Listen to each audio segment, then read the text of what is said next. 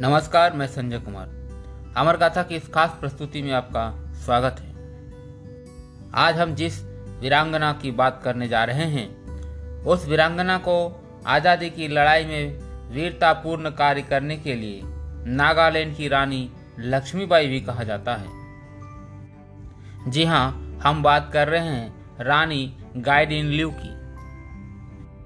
रानी गाइडनेलू एक प्रसिद्ध भारतीय महिला क्रांतिकारी थी। उन्होंने स्वतंत्रता आंदोलन के दौरान नागालैंड में ब्रिटिश हुकूमत के विरुद्ध अपनी क्रांतिकारी गतिविधियों को अंजाम दिया। अपने माता पिता के आठ संतानों में पाँचवें स्थान पर रही रानी गाइडनिलू का जन्म 26 जनवरी 1915 को मणिपुर के तमिल लौंग ज़िले के तौसेम उपखंड के लोंगकाओ गाँव नामक गाँव में हुआ था। उनका परिवार शासक परिवार से संबंध रखता था। आसपास कोई स्कूल ना होने के कारण उनकी औपचारिक शिक्षा नहीं हो पाई थी। मात्र तेरह साल की आयु में वे अपने चचेरे भाई जादो जादोनांग के हेराक आंदोलन में शामिल हो गई। उनके आंदोलन का उद्देश्य प्राचीन नागा धार्मिक मान्यताओं की बहाली और पुनर्जीवित था। प्रारंभ में इस आंदोलन का स्वरूप धार्मिक था, पर धीरे धीरे इसने राजनीतिक रूप धारण कर लिया। जब आंदोलनकारियों ने मणिपुर और नागा क्षेत्रों में अंग्रेज़ों को खदेड़ना शुरू किया, हिराक पंथ में रानी गाइदनिलू को चेराचम दिन्युलू देवी का अवतार माना जाने लगा। सन 1931 में जब अंग्रेज़ों ने जादू नांग को गिरफ़्तार कर फांसी पर चढ़ा दिया, तब रानी गाइदनिलू उसकी आध्यात्मिक और राजनीतिक उत्तराधिकारी बनी। 16 वर्ष की आयु में अंग्रेज़ों ने रानी को क्रांतिकारी गतिविधियों के लिए गिरफ़्तार कर लिया। रानी बड़ी चतुराई से असोम, नागालैंड और मणिपुर के एक गाँव से दूसरे गाँव घूम घूम कर प्रशासन को चकमा दे रही थी। असम गवर्नर ने असम राइफल्स की दो टुकड़ियाँ उनको पकड़ने के लिए भेजा।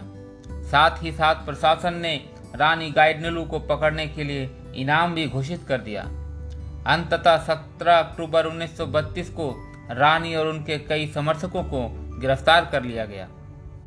गिरफ़्तार करने के बाद रानी गाइडनुलू को इम्फाल जेल ले जाया गया, जहाँ उन पर 10 महीने तक मुकदमा चला और उन्हें आजीवन कारावास की सजा सुनाई गई।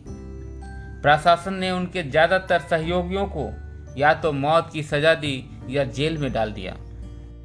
रानी गाइडनुलू की रिहाई भारत की आज़ादी के बाद उन्नीस में हुई। आज़ादी के बाद उन्होंने अपने लोगों के विकास के लिए कार्य किया। उनकी रिहाई से पहले उन्होंने 14 वर्ष तक जेल में बिताई। उन्होंने अपने क्षेत्र में हो रहे मिशनरियों द्वारा चलाए जा रहे धर्मांतरण का पुरजोर विरोध किया, क्योंकि वे नागाओं के पैतृक धार्मिक परंपरा में विश्वास रखती थी। इसलिए उन्होंने नागाओं द्वारा ईसाई धर्म अपनाने का विरोध किया।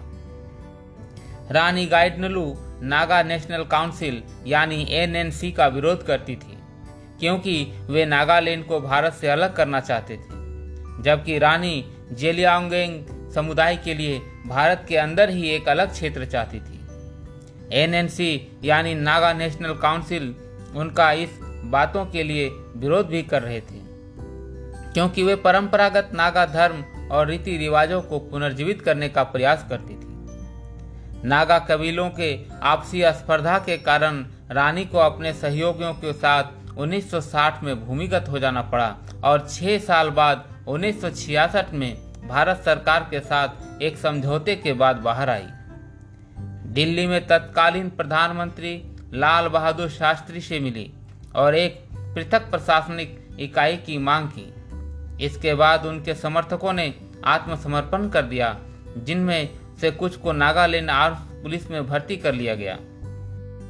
भारत सरकार ने उन्हें स्वतंत्रता सेनानी का सम्मान दिया था और पद्म भूषण से भी सम्मानित किया था। सन 1972 में उन्हें ताम्रपत्र, स्वतंत्रता सेनानी पुरस्कार, उन्नीस में पद्म भूषण और उन्नीस सौ तिरासी में विवेकानंद सेवा पुरस्कार से सम्मानित किया गया। अठहत्तर वर्ष की आयु में 17 फरवरी उन्नीस सौ तिरानबे को उनका निधन हो गया। आशा है हमारा यह एपिसोड आपको बहुत अच्छा लगा होगा। अगर यह एपिसोड आपको अच्छा लगा तो आप ज़्यादा से ज़्यादा शेयर एवं फॉलो करें।